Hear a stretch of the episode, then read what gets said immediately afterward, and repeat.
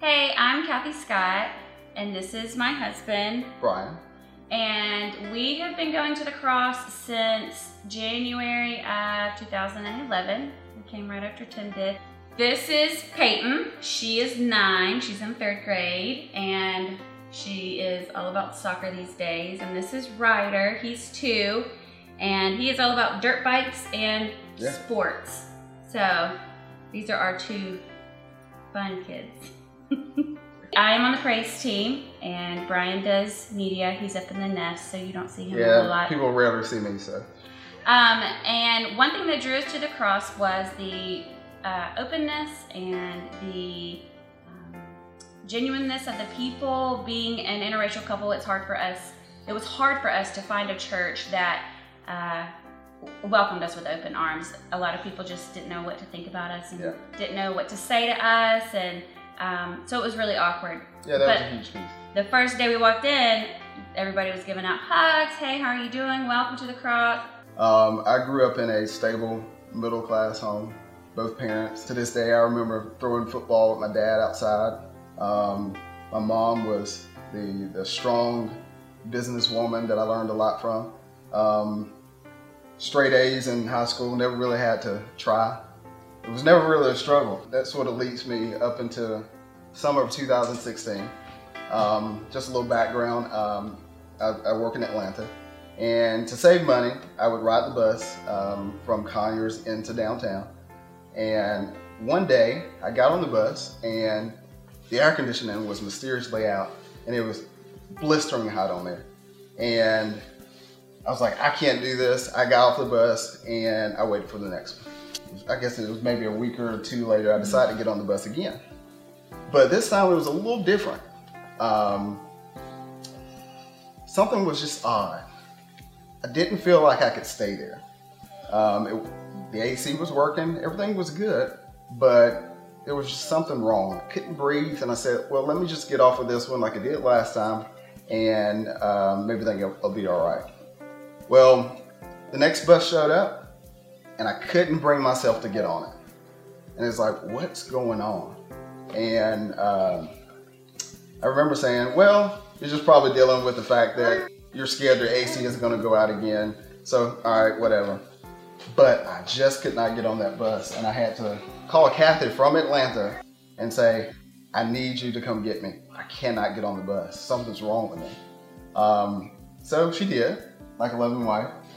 Little did I know that this was the beginning of what would be my first struggle, my first real struggle, um, something that was going to totally change my life and, and rock my world. But uh, I think it was January of this year. Cathy was in Kroger, and I was sitting outside with the kids, and all of a sudden it just hit me, and I couldn't breathe.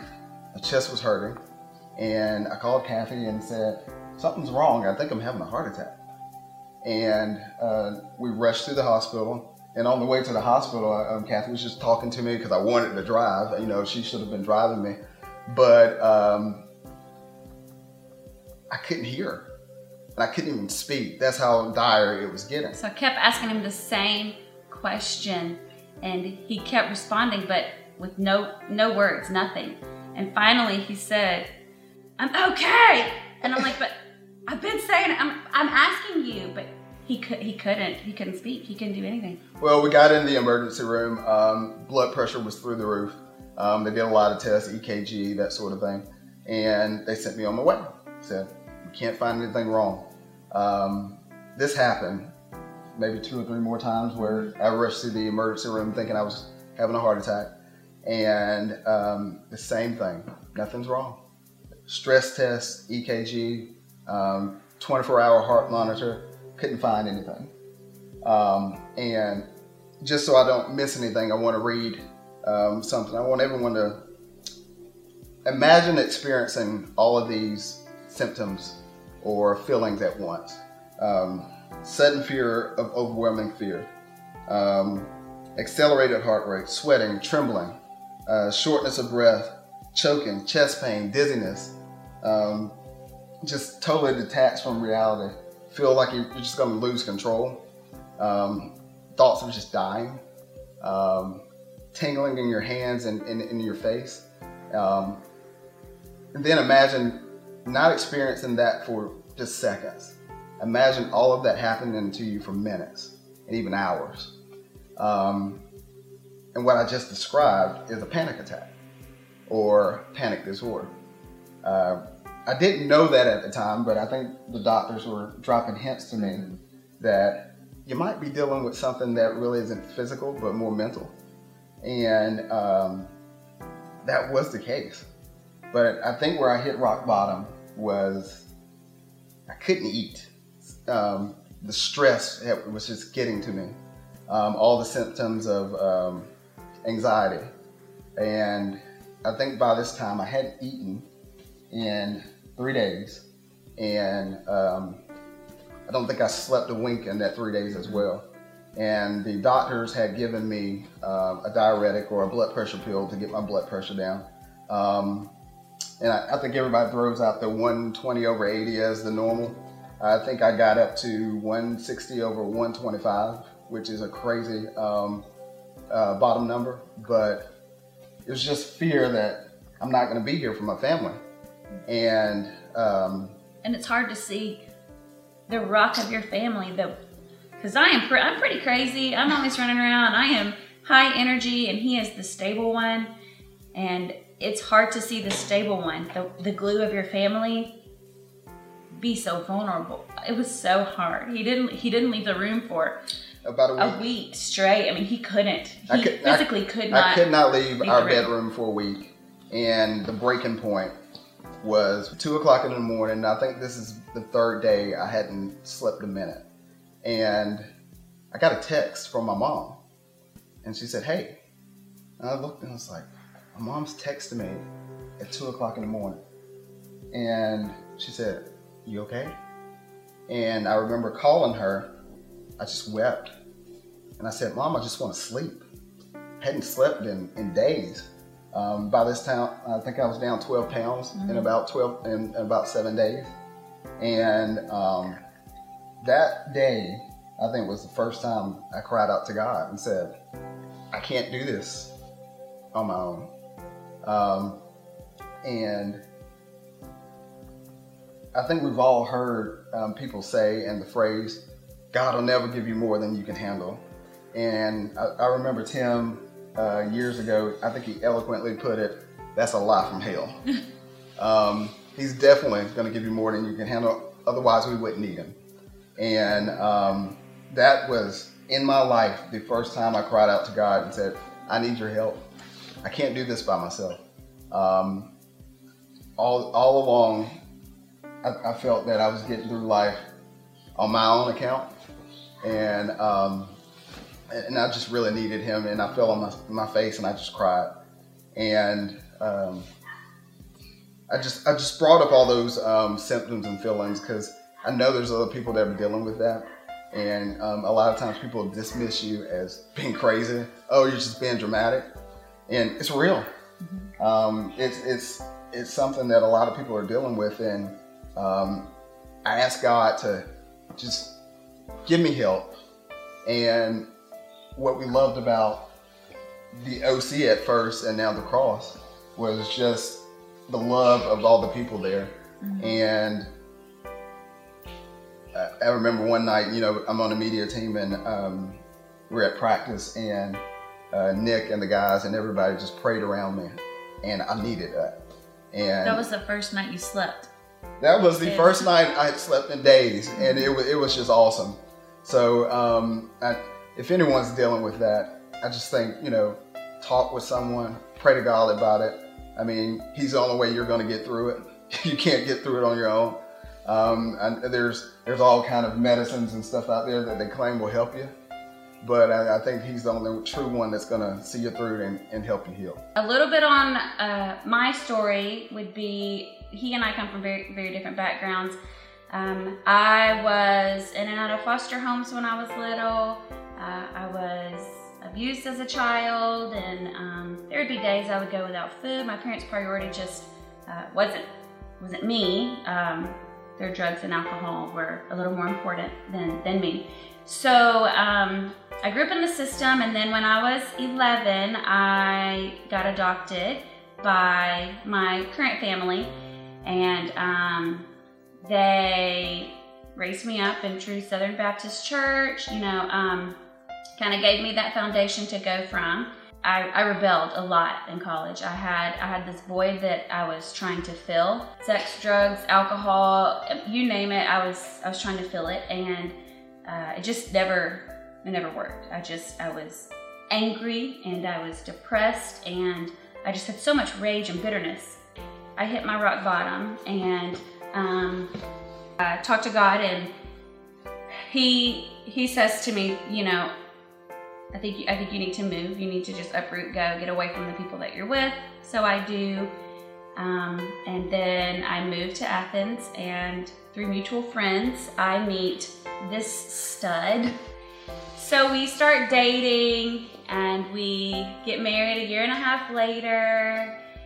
We have our beautiful family, and but I truly believe that that God sent Brian to me because coming from such a different background, he really he leveled me out, calmed me down a lot, and um, really brought me to reality on on what life was really about. October 29, 2013, I nailed down my salvation. I surrendered everything to God.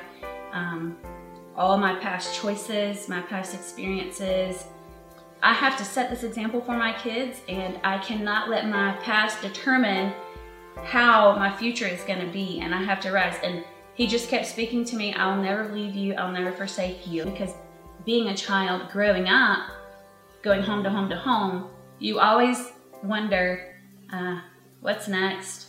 Or who's gonna who's gonna dip out on me now? It doesn't matter what else happens, I am not alone. And he has redeemed me and saved me from all of my previous choices. So you know, when I got adopted, I finally found my my my family, my people. I'm beginning to date Brian, who I know uh, my my family wouldn't be too thrilled about.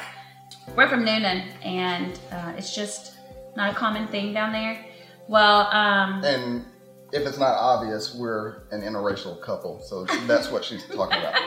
I my parents want to see a picture of this guy that I've been dating for a while and I don't ever show him a picture and they want to meet him and they don't ever meet him. I tell them everything about him. He loves golf, he loves to fish, he works in Atlanta, he's got a really good job. You know, I tell them all these things about him. So I I tell them, you know, uh, you you haven't seen a picture of him and you haven't met him because he's he's black.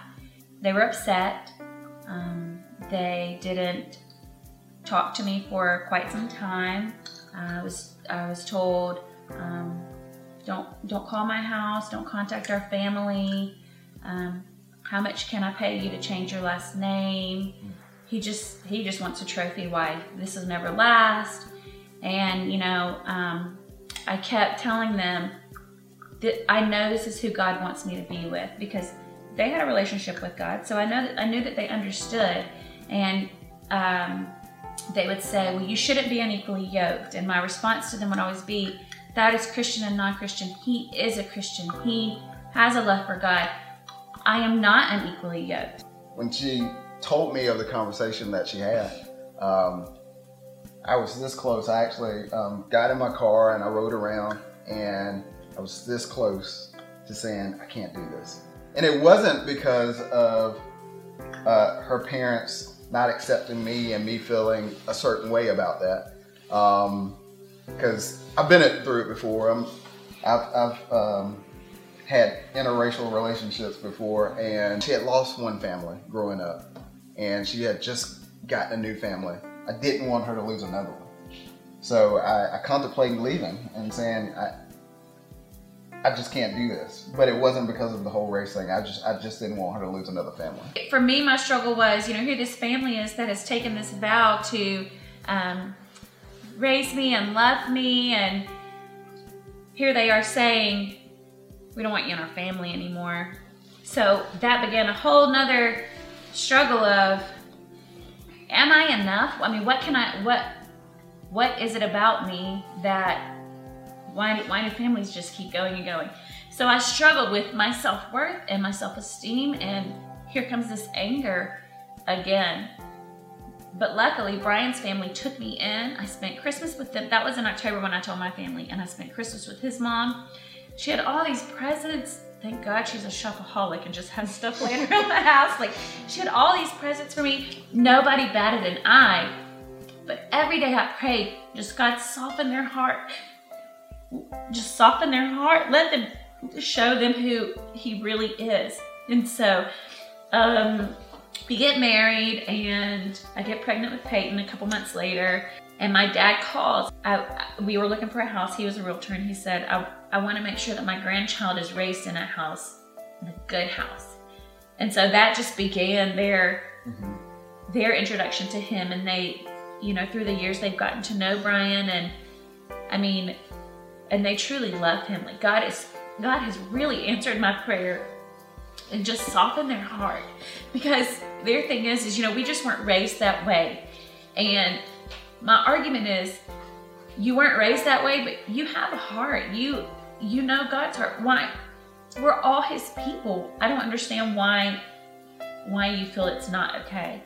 And, and, and my struggle during all of that was, why don't people accept? Um, I'm just like any other person. Um, yeah, many times it's happened to me where um, uh, parents would love me, love all the attributes that I bring to the table, um, supposedly. And as soon as the black thing came up, it was over. Um, so it was it was just a struggle, you know. Um, and I, I try not to take that personal, but uh, I guess the only thing I would say is if anyone has those thoughts, um, I'm sort of a logical person. I, I, try to think everything through. Just ask yourself why. You know? Um, and I, I, think if you thoroughly answer that question to yourself, um, there may be some thoughts in there that you may not sit, that may not sit well with you when you when you sit there and think about it. So. Thanks for letting us share our story with you. Um, we are so excited to be a part of this family at the cross, and we are so excited to be able to bring our children up in this family at the cross. Uh, you guys mean so much to us. You hear people say it all the time, you know, serving, getting involved, getting connected it was amazing having the people at the church that I could just talk to about the issues that I'm going through. So and you wouldn't um, have met them had you not exactly, been connected. Exactly. Yeah. Um, so we really appreciate it. Lock in with me for a few seconds. Michael King was a Baptist minister born in Stockbridge, Georgia. He goes to Israel with a group of evangelicals in the 1930s. While they're touring the Holy Land, they spend about five days in Berlin, Germany. And they start to do a tour of what was happening in the 30s in Germany. He was so moved in studying the Reformation that he came back to Atlanta, takes his five year old son down to the courthouse, and changes their names from Michael to Martin Luther King and Martin Luther King Jr. He was so moved by the Reformation that when Michael or when Martin Luther would nail the 95 Thesis to the Catholic Church door on Hallows Eve of 1517, the activist that Martin Luther was, a man who was willing to stand for a cause, he was so moved he said, I've got to change my name and my son's name. The senior, Michael Sr., was the spokesperson and head of the NAACP here in Atlanta. He was already an activist. But when you see the heartbeat behind why they did what they did, it's amazing. Nomen est omen, Latin phrase which means your name is your destiny. And he changed he and his son's name to be reformers, to stand in the gap, and to bring about radical reformation to the Church of America and to the people of America. Fast forward to August 1963. 250,000 people gather in Washington, D.C. for the largest civil rights demonstration in American history. By now, a 34 year old Baptist pastor at Ebenezer, pastoring over in Montgomery, young guy by the name of Martin Luther King Jr. stands and declares that day that the Negroes of America had come to issue a subpoena to the American conscience. He said that we're coming to cash a check at the Bank of Justice, a check that will give us the riches of freedom. His cry that day was I have a dream that my four children will live in a nation where they will not be judged by the color of their skin, but by the content of their character. I have a dream that one day little black boys and little black girls will be able to hold hands with little white boys and little white girls and live together as brothers and sisters. I have a dream was the heart cry of an oppressed people. When you go back and study it, it is amazing what was happening. The freedom riders of the early 1960s, when they would go out, it would be half white and half black. His voice was not just so that blacks would have an opportunity to vote, even though that was a major part of it. His voice was not just so that blacks would be able to eat in public, rest, uh, public restaurants and to use public facilities. Martin Luther King Jr.'s heart cry was that oppressed people would have an opportunity. A couple weeks back, I went down to the King Center and spent from 9:30 a.m. till 5 p.m. at the King Center. We toured Ebenezer Baptist Church. I sat there in the pews. They've gone back and cleaned that church up to make it look like it did in the early 1960s. We toured the home of where Martin Luther King Jr. was born. King III and Bernice, the son and the daughter, spoke to our group that day. While sitting in Ebenezer Baptist Church, they played the last five minutes of the last sermon he ever preached in that church. He preached that sermon one month before his assassination, April 4, 1968, Memphis. But they played part of his sermon. And as I sat there, I was so moved, not for what King had done and not even how he had done it, but why he did it. Martin Luther King Jr., at the core of who he was, was a passionate follower of Jesus Christ. Martin Luther King Jr., last sermon, is talking about being great in God's eyes. And even in his own proclamation and declaration, he is crying out that we would love the hurting, that we would feed the poor, that we would extend the gospel of the good news to the oppressed that we would visit those in prison. His last sermon was all for the glory of God. His last sermon was all about seeing the oppressed have an opportunity. I've been thinking about this race issue ever since I was a little boy. I speak from personal experience. I started school in the mid 60s. Integration was starting to happen. I went to school with blacks and whites. I played ball with blacks and whites.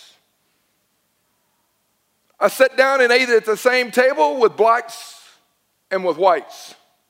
We wore the same uniform, used the same bathroom, but a fundamental problem I had with our culture at that day when the bell rang, we went our separate ways.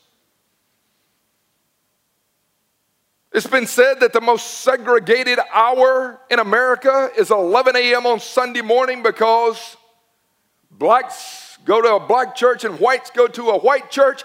Praise God, the Cross Loganville won't be that way. We're an integrated people group. My mom and dad somehow saw beyond the racial tension. My dad, drywall man, eighth grade educated, my dad did construction. A lot of the guys that did construction were just poor white and poor black guys. Dad had a softball team. And half of his team was from a little community outside of Newnan called Blackjack.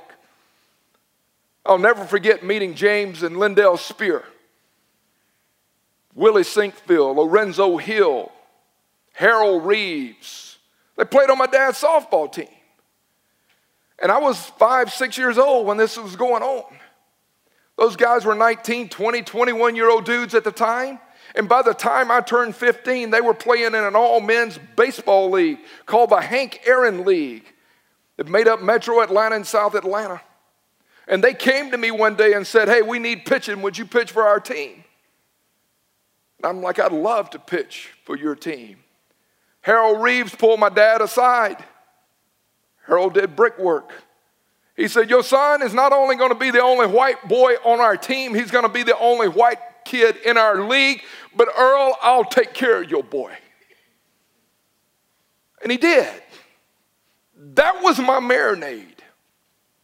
Little league teams growing up was always half white and half black. We drink out of the same igloo cooler, out of the same cup, and we sat on the back of the same pickup truck before we had all these seatbelt laws. We'd sit on sheetrock buckets, corner bead hanging off the back. And my buddy Rod Rutledge and Charles McClendon, Willie Dixon, Jackie Clerk, we were all together. And as a young boy growing up, I identified more with the black oppressed than I did the white affluent person. I did. When we were doing a tour of the King Center in Ebenezer in the home, they're like now, right across the street from where Dr. King was born is what we call shotgun homes. I said, I, I, I know them. Because my granddaddy lived on the Mill Village. Both of my sets of grandparents lived on what was called the Mill Village. And they lived in shotgun homes, which means you open the front door and open the back door, and you could shoot a shotgun right through it. There was only three or four bed or rooms in that house. And my, my grandfather would make $20 a week, and he lived in this Mill Village home, and they would take $5 a week out of his $20 a week for rent that the Mill Village owned. He was a slave to the white owner of the mill. I always identified more with the oppressed than I did the affluent because of the way I was brought up. I started thinking that poverty and pain and injustice and oppression is colorblind. Satan wants to carve us up. He wants to eat our lunch. He wants to beat us down. And there's so many people that struggle because of the way maybe you were marinated early on. We've got to ask the question what does the gospel of Jesus Christ have to say about racial tension and racial prejudices? And I can declare with you with all my heart that the gospel of Jesus is incompatible with racism and racial tension.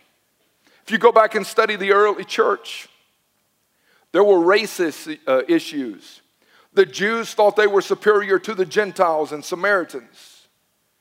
And there was all this tension going on that even these people that had placed their faith in Jesus Christ from a Jewish perspective were looking down on the Gentiles who had placed their faith. And they started trying to get the Gentile to become almost Jewish in keeping the rituals before they could follow Christ. Racism and tension has happened for years. But Paul addresses it head on in Romans chapter 10, verse 12, when he says, There's no difference between Jew and Gentile. The same Lord is Lord of all and richly blesses all that call on his name. So Paul addresses it head on.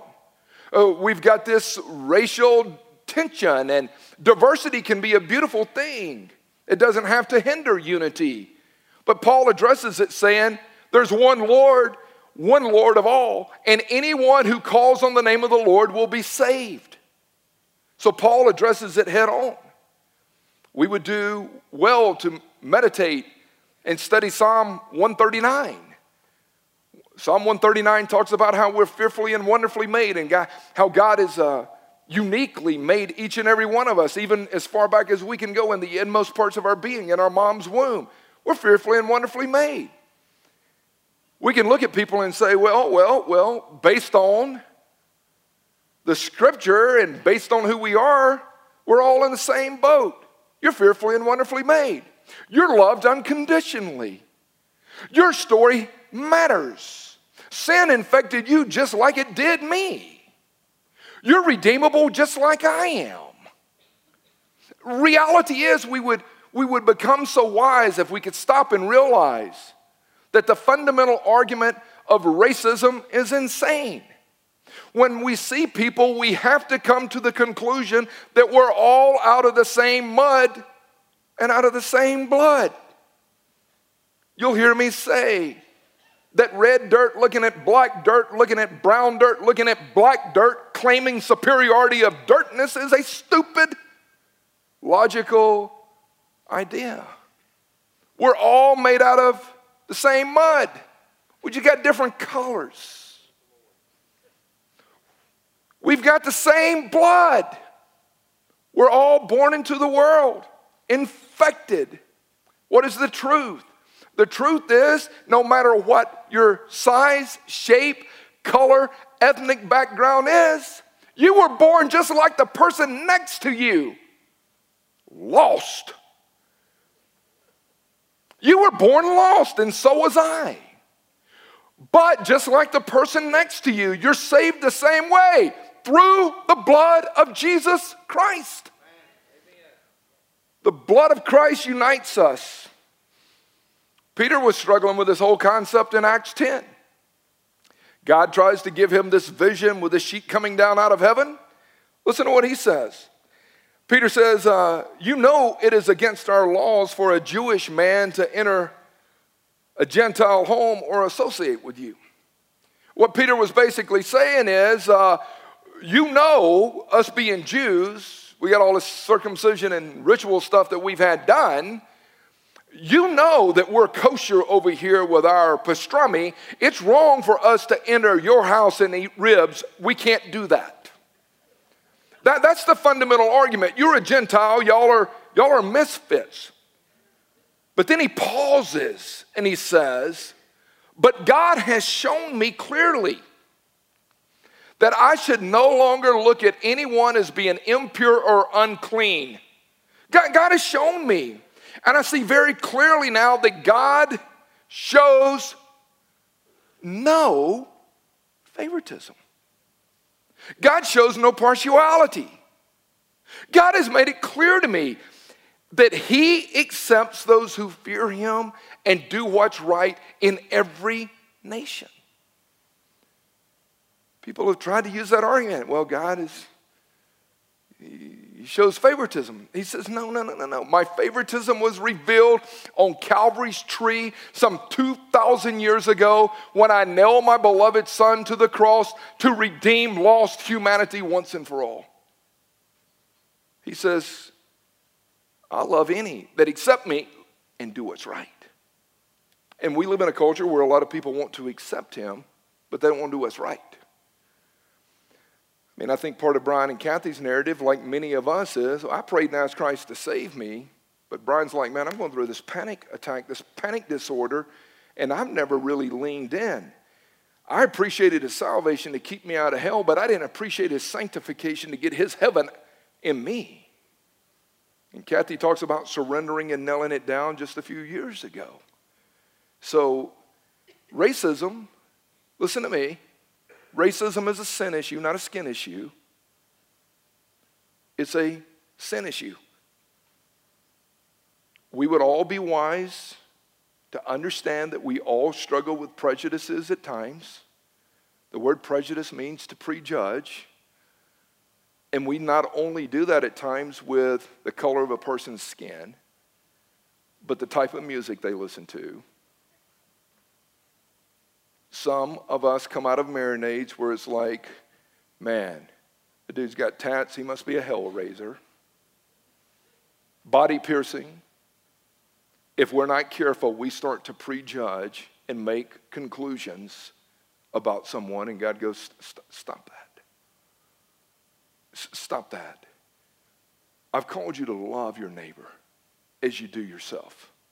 But we all can fall into prejudices, our background, our culture, our type, if we're not careful, we start to conclude that we're just a little bit better than the next group of people. Not better than anybody else. Origination, God made us all.